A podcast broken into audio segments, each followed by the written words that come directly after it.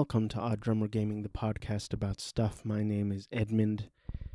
I am recording this on 12/30/2022, 2 days before the new year, perdoname, for the clearing of the throat. In my last episode, I believe I was plenty incoherent, drowsy from the drudges of the COVID-19 sickness. I don't believe I mentioned that on the 26th, my wife tested positive. So she left her upstairs chamber to join me in my downstairs chamber, and we COVIDed it up together. It was not a pretty sight, you know. I was having pretty severe symptoms, and she was having pretty severe symptoms. Luckily, we're not completely out of the woods, but I think we're out of the worst of it, hopefully. But I feel like I need to get straight to the movies because I've just watched a ton of movies. Because my wife and I have been quarantining in our room. My parents are old and elderly, and I assume if they were to catch this virus, they could very probably die.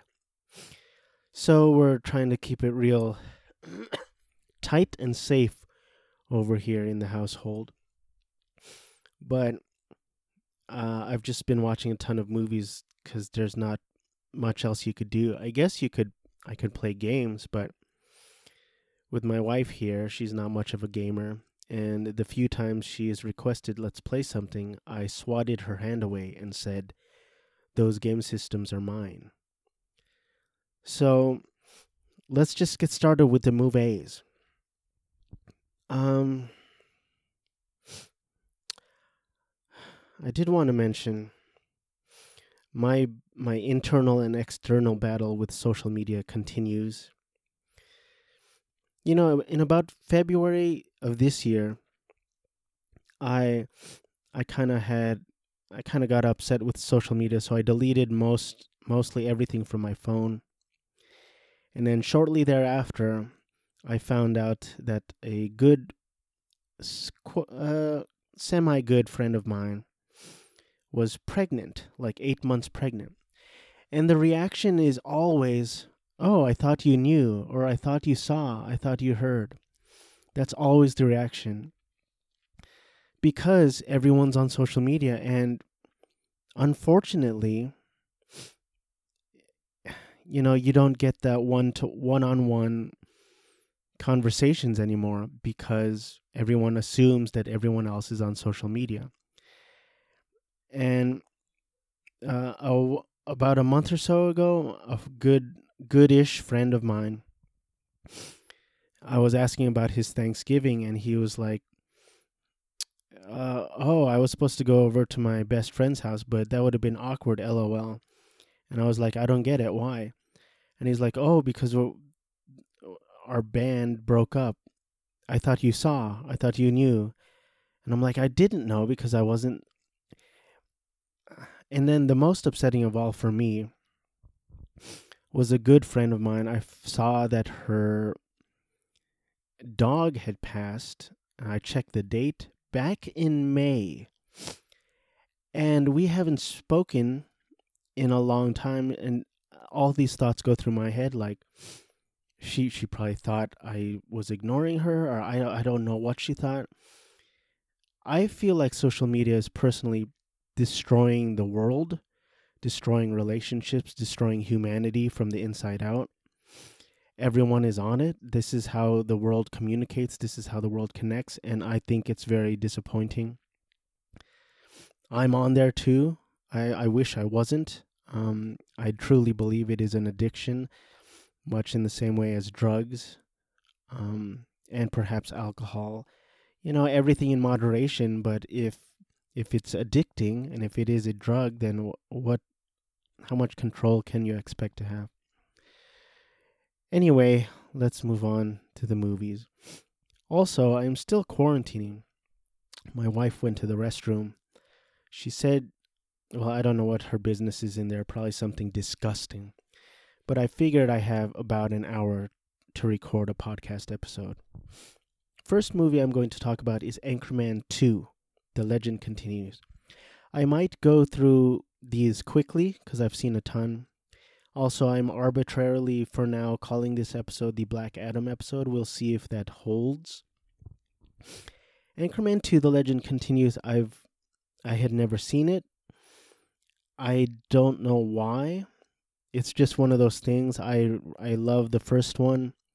I think it's a classic in the modern comedy. The first 40 or more minutes are almost nonstop laughs. Just the quirkiness of it and the weirdness of it. I really love that first one. I do feel like the last 20 or so minutes, it kind of runs out of gas. But that's just kind of... It's just kind of my preference. You know, I like the beginnings of movies, and the plot has to kick in eventually, and I kind of stopped laughing after a while. Anchorman 2, I thought was funny. Pretty funny. I'll just say my favorite part was when Brick Tamlin was trying to say the weather, and he was panicking to Ron. And he's like, I don't know, where's my legs, Ron? And it's like, no, you're just in front of a green screen. And then he thinks he has no legs, so he just drops to the floor. I thought that was very funny. I thought Megan Good was an odd addition to the cast. There's a ton of funny black women out there. Maybe that was the point. Maybe they wanted a straight woman who wasn't going to try to outdo the comedians. I don't know, but she didn't really make me laugh. But maybe that was the point. Oh yeah, I wanted to mention the news person battle when that kicks in. You know, like the Ben Stiller one in Anchorman 1. I have a feeling back in 2013 that was probably hilarious. But watching it in 2022, you see Kanye drop in and you're like, And then you see Will Smith drop in and they're like, It's a shame. It sucks. But I'm sure in 2013, this was quite the hoot. It's unfortunate that Kanye right now is known for his anti-Semitism, and Will Smith, for the time being, will be known for the slap. But I thought it was pretty funny. I watched it on Christmas Eve. I find myself having a little hard time remembering some of the other jokes. I will now move on to the Naked Gun trilogy. I'm sure I've seen parts of most of these before. The Naked Gun 33rd and the 3rd I was most familiar with. I just remember the awards ceremony. It was probably on TV. I don't think I ever owned it. It was on TV, and I remember those scenes a lot. I think they're very funny. I would consider myself now a pretty big fan of Leslie Nielsen. I love his clips on talk shows where he brings a fart machine. I just love the fact that he's that guy and the fact that he would bring it on nationally, whatever you want to call it, nationally live television show. I guess it's not live. Syndicated? I don't know. For some reason, I love the joke in the first one. It's early on when O.J. Simpson, another one, O.J. Simpson. It's a shame about O.J. Simpson because he was really funny in those movies. He was making me laugh. And, you know, It's a shame, the murder. And the scene early on when O.J. Simpson's in the hospital bed in the coma, and they're talking to his wife, and then Leslie Nielsen talks to the wife. He says, "I assure you, an officer will not rest until we find who is behind your husband's attack. All right, now let's go grab a bite." I butchered the line, but for some reason that line, it was said so straight-faced, as most of his jokes were, but it really made me laugh. The second one, I'm gonna get them mixed up, but I think it was in the second one. The sequence that had me rolling was when he jumped into the room with Enrico Palazzo and came out. And then when I realized that he was going to go out and he had to sing the national anthem, I was kind of dying laughing at that sequence, as you can tell from the tone of my voice. I thought that was really funny. It's nice to see Uncle Dursley in the mix. R.I.P. Richard Griffith, I believe it was his name. R.I.P. Leslie Nielsen. R.I.P. a bunch of these people, because they were old in these movies, so I'm assuming a lot of them are dead. I don't remember much else about the Naked Gun trilogy, but I did enjoy myself. The one sequence, I think it was in 2 as well, when George, I think his name is George Kennedy, he was angry at the bad guy for beating up on Uncle Dursley, even though it wasn't him. It was like Leslie Nielsen dropping all those things accidentally on him. And then George Kennedy goes, "Oh, I'm going to teach you for treating a guy like that." And you hear all these sound effects as if George Kennedy is beating that guy. And all the facial expressions of everyone being like, oh. And then they cut to George Kennedy on the ground. And then Leslie Nielsen's like, all right. The captain's had enough. Get him up. I rewound that part because I thought it was very funny. I think, too, there are long stretches in the beginning that were not as funny, but I think it definitely hits its stride in the middle and towards the end. So I would be hard-pressed to choose between 1 and 2, I think. But 3, I think there is just not much gas in the tank, so to speak. I also purchased Police Squad, the Blu-ray collection, so we'll see if that's any good. I'm sure it is. I watched Die Hard on Christmas Day. My first time, because none of it seemed familiar at all. Some stuff I liked, and some stuff I did not like. Honestly, I found John McClane to be a little annoying, and I'm sure that's blasphemy to some. He is a badass, sure. And he took on all these bad guys by himself, sure.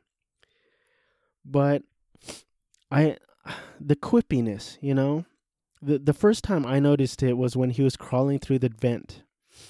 And he was talking to himself, and he was like, "Come out to the coast, they said. It would be a fun time." And I'm like, that didn't need to be in here. And stuff like yippee-ki-yay, motherfucker, I didn't have any problem with that. I thought that was cool, thought that was fun. I liked the bromance between Carl Winslow and John McClane, Reginald Vell Johnson. And I liked seeing him playing a cop again. I'm a big fan of Alan Rickman because of Snape. He kind of had a weird look. He almost looked a little too clean cut to be like the big bad in the movie. Maybe that was the point as well, but I don't know. I thought it was a fine movie. It didn't really blow me away or anything.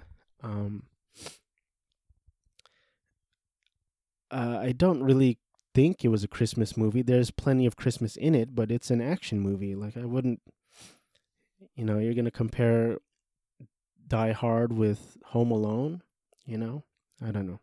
I thought it was fine, enjoyable. It didn't really have me dying to see the sequels, but I thought it was fine. One movie I really want to recommend. I'm at the 15-minute mark, and I'm... anyway. One movie I really want to recommend is Rise of the Guardians. This came out in 2012. The cast includes Chris Pine.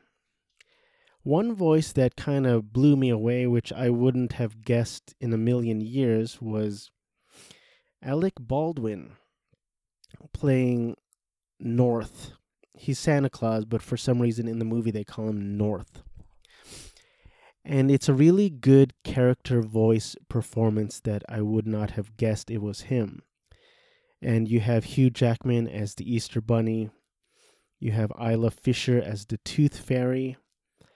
And the gist of this movie, it's CGI animated.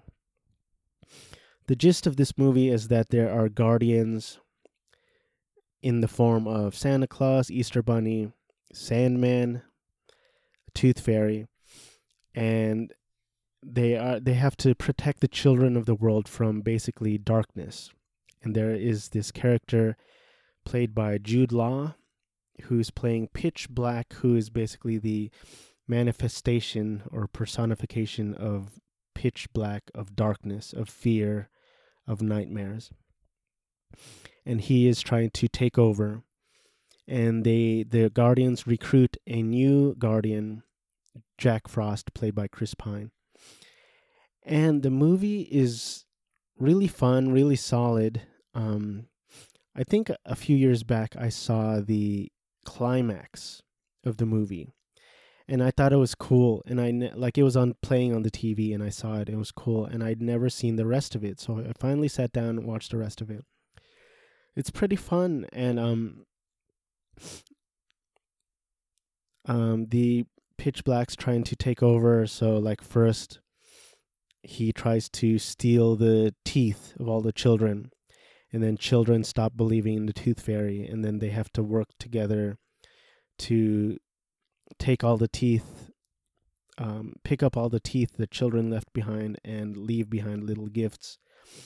And then Pitch Black steals all the eggs, so they have to work together to put all the eggs, etc. And it's a fun holiday movie, a fun fantasy adventure movie, and kudos to Alec Baldwin, who really put on a great character voice performance that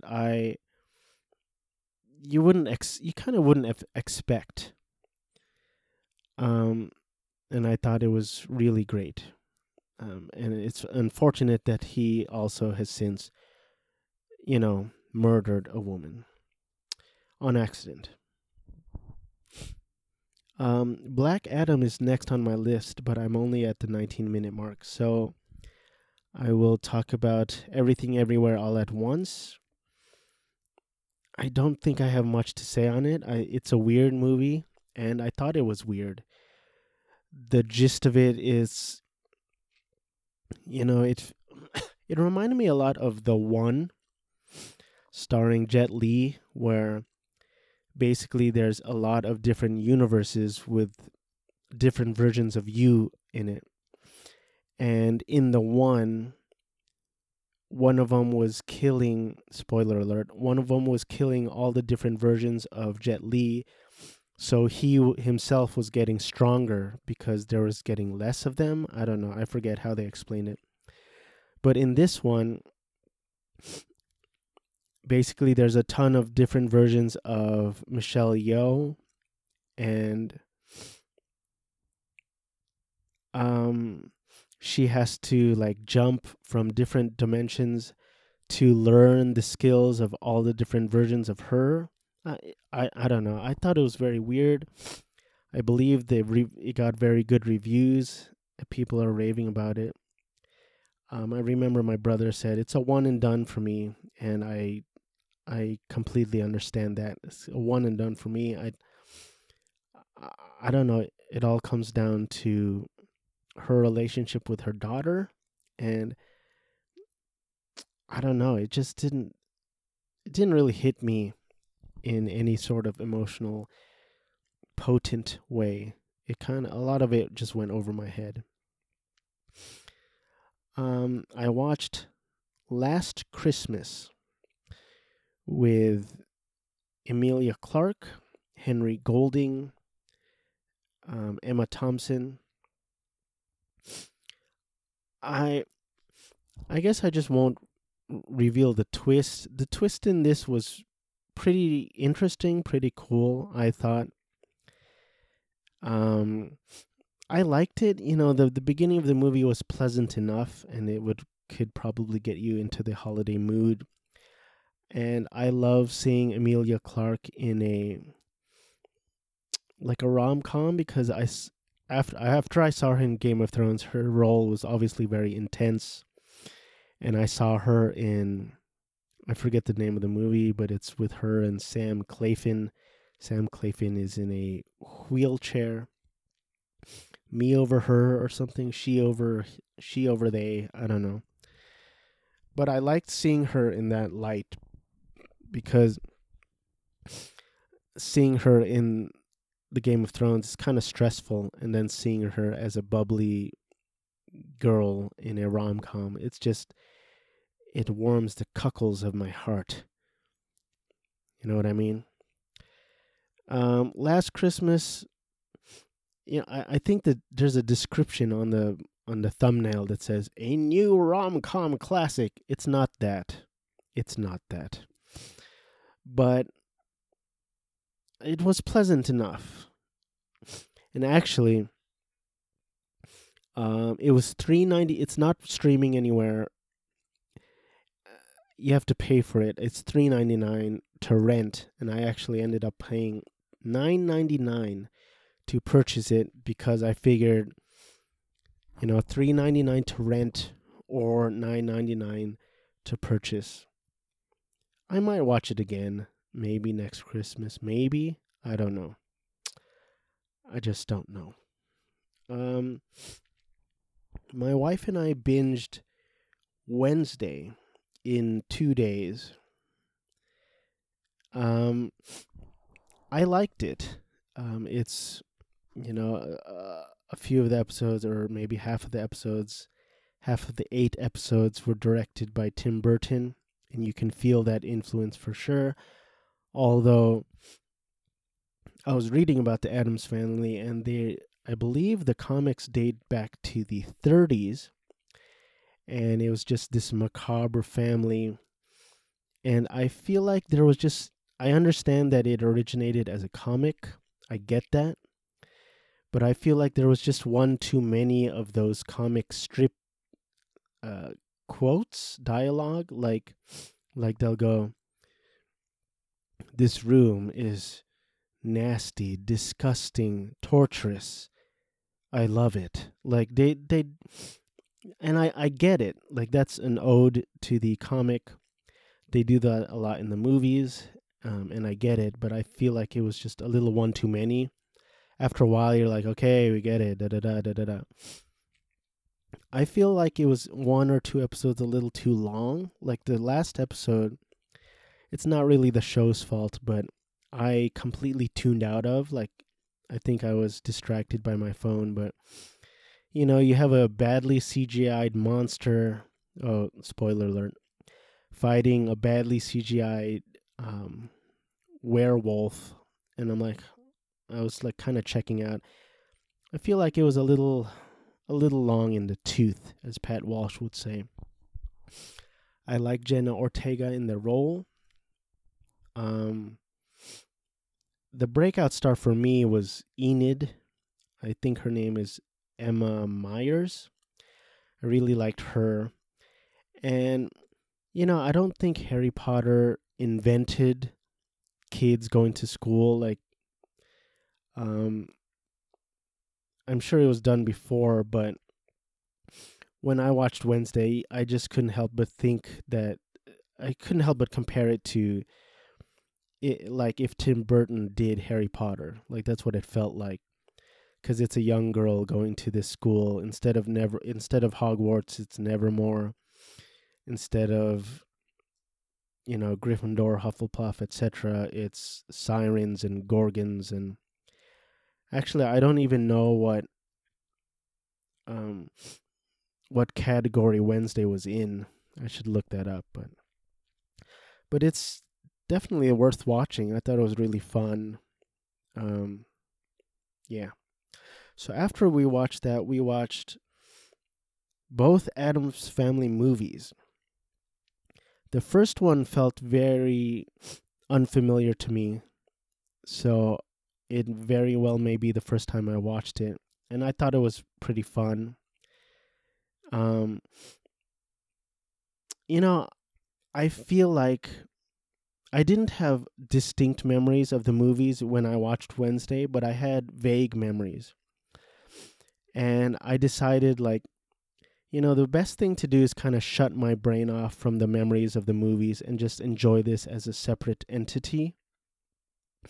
Because Wednesday it's a new television show. It's not really related to the movies. I'm sure it's just a new spin-off invention based on the comic.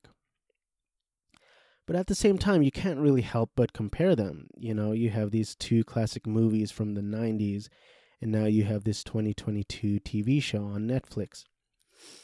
One thing that, you know, Luis Guzman definitely looks more like the comic character, but you just can't compare Luis Guzman with Raul Julia. Raul, I hope you can hear the lawnmower in the background. I'm going to pause for a moment. I liked seeing Catherine Zeta-Jones as Morticia. But Raul Julia is just... he was a really great actor. And I believe gravitas, the word gravitas, was created for Raul Julia. And, you know, a year or so ago, I reviewed Street Fighter, and he was great in that, and he was great in those Addams Family movies as well. And you can't help but compare Christopher Lloyd with, I'm blanking on his name, but the new Uncle Fester. Although it was kind of cool how, you know, his entrance was kind of cool in the new show. And Thing kind of steals the show in the Wednesday show as well. My wife kept commenting that Thing's hand looked very clean in the two movies, but in the show he looks like he was stitched up, and that was a nice touch for the TV show. And Addams Family Values felt a lot more familiar to me, and I was getting more laughs out of Addams Family Values. Nice to see Krumholtz in there as well. And you can't help but tip your hat to Christina Ricci's performance. It's a really good child actress performance.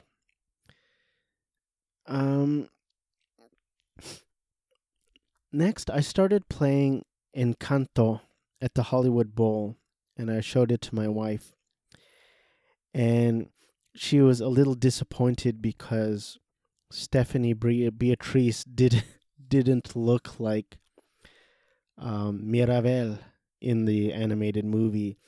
So she started playing Encanto, and for whatever reason we decided to rewatch Encanto.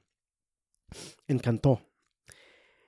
And I liked it. I had a lot of the same feelings that I did when I watched it the first time. It's a very solid movie. It's fun. It's funny. The Stephanie Beatriz in particular puts on a really good vocal performance, not only in terms of acting, but singing as well. The thing that still bugs me, and I think it won't ever get resolved, even if I read the resolution, even if I were to ever talk to the directors and writers and they explained it to my brain, here is why she didn't get a gift. It's still gonna bug me. And I get it, like I told my wife. Like, for example, because she comes from a family of, 9 brothers and sisters. And I'm like, well, for example, your older sister is a chemist. And your brother studied agriculture. And your other sister is super smart and reads a lot. And maybe you don't have any sort of gift like the rest of them. But to me, you're the most special of all. And then I probably made fun of her ass or something, because I don't want any sort of sentimentality in between us whatsoever. But I get the point of that. I get it. Luisa is strong. Isabella can conjure flowers. Her cousin can hear really well. Her other cousin can talk to animals. Her aunt can control the weather, blah, blah, blah, blah, blah, blah. And then she, she doesn't need a gift because she's already special. I get the message, but at the same time, I'm like, come on, man. Luisa can lift donkeys and I get nothing? Are you kidding? This felt like a step too far, where, you have to have a better explanation for this. And Bruno can predict the future, and I'm special enough, so I put the family back together and I bring the house back.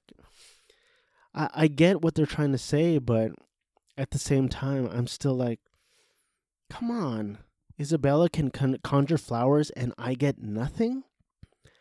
I do nothing? Antonio can talk to animals and I can't do anything?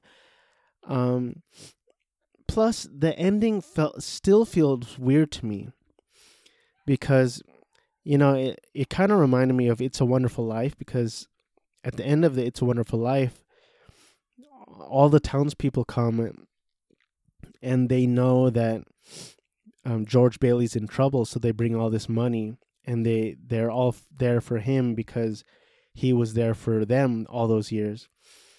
And then so here the townspeople are they sing a song, we don't have a gift, but we've come here to help you because you've helped. So it's very It's a Wonderful Life. They put back together the house. The magic comes back. Credits. And it felt very abrupt to me. Still, I prefer Raya and the Last Dragon. Maybe if I watched them back to back, maybe I would prefer Encanto. I still like Encanto quite a bit. I like it a lot. It's a very good movie. The songs are good. Performances are good. Story is pretty good. There's just a few qualms that I can't get past. After that, we decided to watch Encanto at the Hollywood Bowl. And it's pretty fun. And she kept asking, why didn't we go to this? Why didn't we hear about this? And I'm like, I don't know.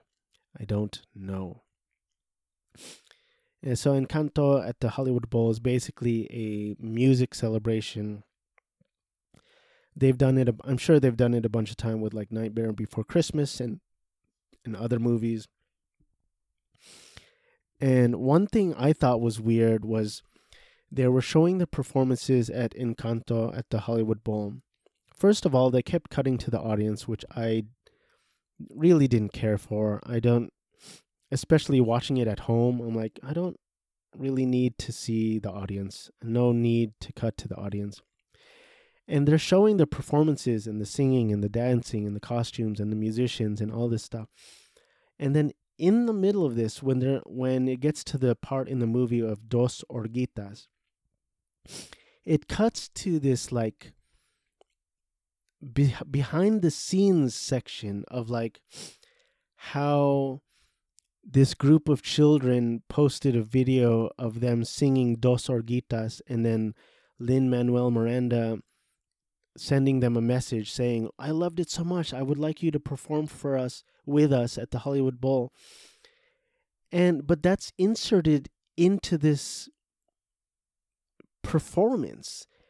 And I'm like, this would be a good extra, a good behind the scenes feature, but I don't know why you would insert all this into the performance of basically a concert movie, a concert video. So I thought that was kind of weird. Other than that, it's a fun video, fun special. Diane Guerrero is lovely. Next, I'm at the 36-minute mark. I'm going through these faster than I thought I would. I watched the Guardians of the Galaxy Hollywood Holiday Special. I actually had a dream about this last night where I was explaining the Hollywood Special to someone in my dream in specifics, but I can't remember who that was. Anyway, the holiday special, holiday, it's okay. It's fine. It's not a classic. At this point, you would think that, Disney, the biggest corporation in the world, they have access to all the money in the world, all the resources they could get. I mean, James Gunn, I guess he's a good writer and good director, but the special isn't that great, it's not a new classic or anything. And the gist of it is that Drax and Mantis notice that Peter is sad and depressed, so they decide to do something nice for him for Christmas. And they decide to, spoiler alert, go to Earth and bring back his hero, who's Kevin Bacon. And, there's some sweet moments, there's some funny moments, but for a 45-minute special, it felt pretty uneven. And the laughs are few and far between, in my opinion. One of the biggest laughs for me was when there's a band at the beginning, I forget their name, but they're like, "Oh, we just picked up these instruments and we're learning about Christmas through Drax and that and da da da da." So they sing this song, and they sing this really cool, well, quote unquote cool song, and then Peter goes, "You just picked up those instruments?" I thought that was kind of funny. And kind of sweet, kind of fun, but still surprisingly, not great, I don't know. Then again, James Gunn's movies always feel a little weird to me. The first one, I understand, it's fine, but it never felt great to me. And the second one was a significant drop-off from the first one. So maybe I'm just not a big fan of James Gunn. I don't know. I'm at the 39-minute mark.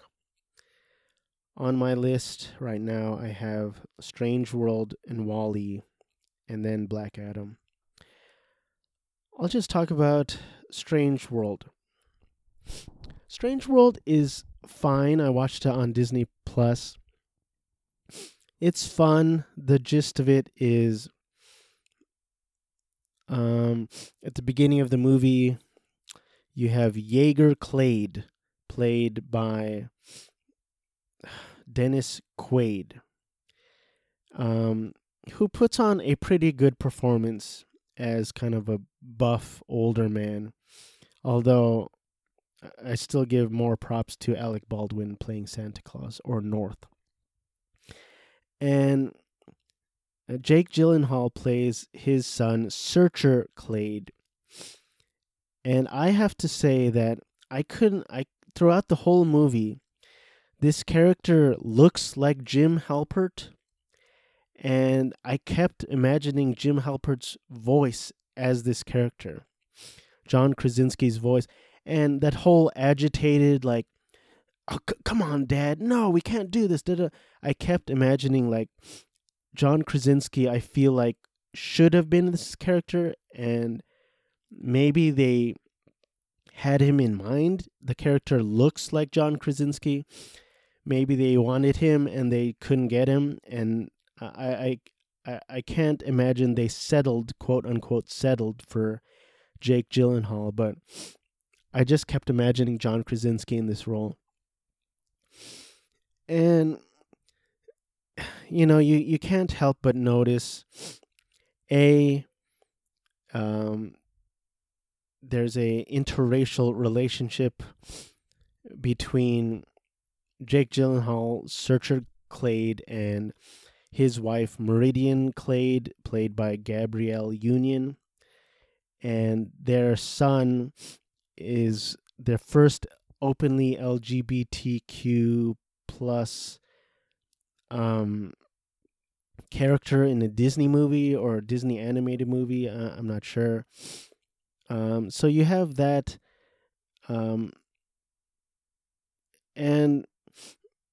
those are the characters. And then basically they flash forward, like there's an argument at the beginning of the movie between Jaeger Clade and Searcher Clade, where Jaeger wants to keep on exploring and see what's behind the rest of those mountains. And Searcher Clade is like, well, these plants are here and we don't know what's beyond those mountains, so maybe we should investigate these plants and see what they can do. And then eventually the plants are used for energy. They're like almost like a source of electricity. They allow them to power planes and power houses, And they realize that these plants are like dying out, so they have to investigate. And they go on this adventure and they realize that they are living on a giant creature. And the plants that they are using for power are slowly destroying the creature that they're living on. So obviously, it's an allegory for humans, you know, using energy and it's destroying the planet. You know, it's very, when you think about it, it's kind of preachy, but it depends on if you want to shut that part of your brain and just enjoy the movie or whatever, you know. All in all, it's a pretty fun movie. I think kids would enjoy it. There's some kind of cheesy parts that are directed for kids and not really for my enjoyment. For example, a grumpy, cynical, negative, pessimistic old man. But it was fine. I guess it was a significant box office bomb. I don't know why. Maybe it was marketing. I don't know. I am approaching the 45-minute mark, so I'm just going to go ahead and move on to Black Adam. I did not enjoy Black Adam. I just thought it was a mess. You know, the trailer, let me tell you why I watched Black Adam. When you go on YouTube, you can search anything, but I was searching Black Adam trailer. Spoiler alert for Black Adam. But when I searched Black Adam, some of the autocomplete said Black Adam Superman trailer. And I thought that was interesting. I'm like, there's a Black Adam Superman scene, pardon me. So I'm like, that's interesting. Superman might appear in Black Adam. And the trailers were cool because Black Adam, you have this anti-hero. And the trailer made me believe that you have this hero who has godlike powers, who doesn't necessarily want these powers. He does not necessarily think of himself as a hero. He seems like a villain, but people, I don't know. The trailer looked cool, though. That's my point. And the movie is not what the trailer is. The movie felt derivative of so many movies. There is a child in this movie who, to me, was so annoying. He pretty much brings down the entire movie. He was so annoying. And I couldn't help but compare him to John Connor. The dynamic between this child, I can't even think of his name. Actually, I can. Amon. The dynamic between Amon and Black Adam was very similar to John Connor and the Terminator. And you know, you might as well throw in the comparison of Sarah Shahi to Sarah Connor. And I saw a comment on one of the trailers saying, man, DC has really found their tone with their movies. There's not a joke in this thing. And it's really, really good. And then one person's like, I enjoyed this movie and that's all that matters. And I get that. But the comment about the jokes, I don't know if we saw the same movie. Because this movie opens with that guy, the brother, singing to Baby Come Back, at the top of his lungs, which is obviously meant for humor. Them rolling the windows up, humor. There's a ton, Goldeneye saying, that was meant to be sarcastic, I take it. There's a ton of attempted humor in this movie, so I don't know what that... I think people just see what they want to see. They say what they want to say. They want people to perceive what they want others to perceive. But I thought this movie was full of attempted jokes, attempted humor, which I did not find funny. Dr. Fate, I do not know nor care who came first, Dr. Fate or Doctor Strange. But when you have Dr. Fate coming out in a movie in 2022, and there's a bunch of him, and there's multiple Dr. Fates manipulating space and time, you cannot help but compare him to Doctor Strange. And I believe the first Doctor Strange came out in 2012, maybe. And so now you're having this derivative character come out 10 years later after the first Doctor Strange movie. And then you have Hawkman, which I guess is kind of original, but when you really think about it, you can't help but Doctor Strange came out in 2016. You can't help but compare Hawkman to perhaps Falcon. And I get it. You have these two monumental comic book studios, DC and Marvel. Of course you're going to have some crossover. Of course you're going to have some derivativeness, but this was a little too much for me. And I turned to my wife 10 times while watching Black Adam. I'm like, what is going on? Because this Justice Society, which was introduced in that way where Cyclone, she can manipulate weather and she's a genius on the computer. Cyclone, to me, felt derivative of Storm. You have Atom Smasher with one of the worst superhero names I've ever heard of. And his mask looks like Deadpool, and his he grows, so that can't help but feel like Ant-Man's, gigantic man or whatever, giant man. And the actor, I don't believe he's related to Mark Ruffalo, but he acts like Mark Ruffalo. He sounds like Mark Ruffalo. He might as well be Hulk Jr. I really just did not like this movie. It was a mess, and it was not a fun mess. I didn't care about any character in it. Perhaps Sarah Shahi, because I think she's lovely. Perhaps Cyclone, because I thought she was lovely, but character introductions were bad. And I really thought this story was just going to be about an anti-hero who hates everyone and who really ends up being a villain who wants to kill everyone. It's the reason why I thought Venom was going to be... But it wasn't, but I thought Venom was kind of fun. But it's what Joker was, where Joker, it's a bad guy turning worse, and at the end, he's a supervillain.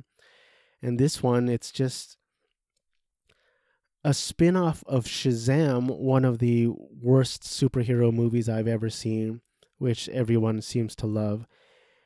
And this is possibly worse than Shazam. I'm not sure. I'd have to watch them back to back, which I would rather die than watch these movies back to back. But I did not like Black Adam, and I'm bummed to say it because I'm a fan of The Rock. I liked him. My favorite movie of his is San Andreas because he really pumped up the emotions on it. The fact that he was he played a father in that movie. And I don't blame him the fact that this movie sucked. I would probably blame the screenplay and the writers, perhaps the director.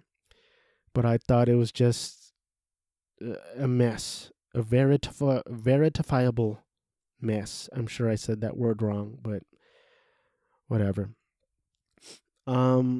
If you liked it, good on you. More power to you. I didn't. I don't know what else to say. I just thought it was a big mess and didn't care about anyone or anything in it. And that's really all I can say. I'm at the 52-minute mark, which is... I'm surprised I got through that many movies. And I am not joking nor exaggerating. My wife is still in the restroom. So she's either taking a giant shit or maybe she stepped into the shower. I don't know. And that's fine. That's just fine. Should I talk about WALL-E? I have 7 minutes till the hour is up. I'll just squeeze in WALL-E at the end, at the tail end here. I put on WALL-E. I got the 4K Criterion Collection edition of WALL-E. And, I've always kind of been, I like WALL-E, but it's never been one of my favorites. But this time around, I really liked it. I appreciated it. I think that has a lot to do with watching the documentary Goodnight, Oppie. And you see Oppie and you see Spirit and you cannot help but think of WALL-E, just the way, they built the eyes and stuff. And I can't help but think that, this WALL-E is like a possible personification or, I don't know the right word, but like this kind of adventure is something that maybe... Oppie and Spirit experienced on Mars, 1 billion miles away. And I know that's romanticizing it. And also, Oppie technically is not alive. Neither is Spirit, neither is WALL-E, neither is Eve. But I can't help but feel like, when you see WALL-E on a trash encrusted Earth, just minding his business, doing his job, cleaning up the earth one block at a time. you can't help but feel that maybe that's something that Oppie and Spirit did, and curiosity and ingenuity and perseverance, etc., etc.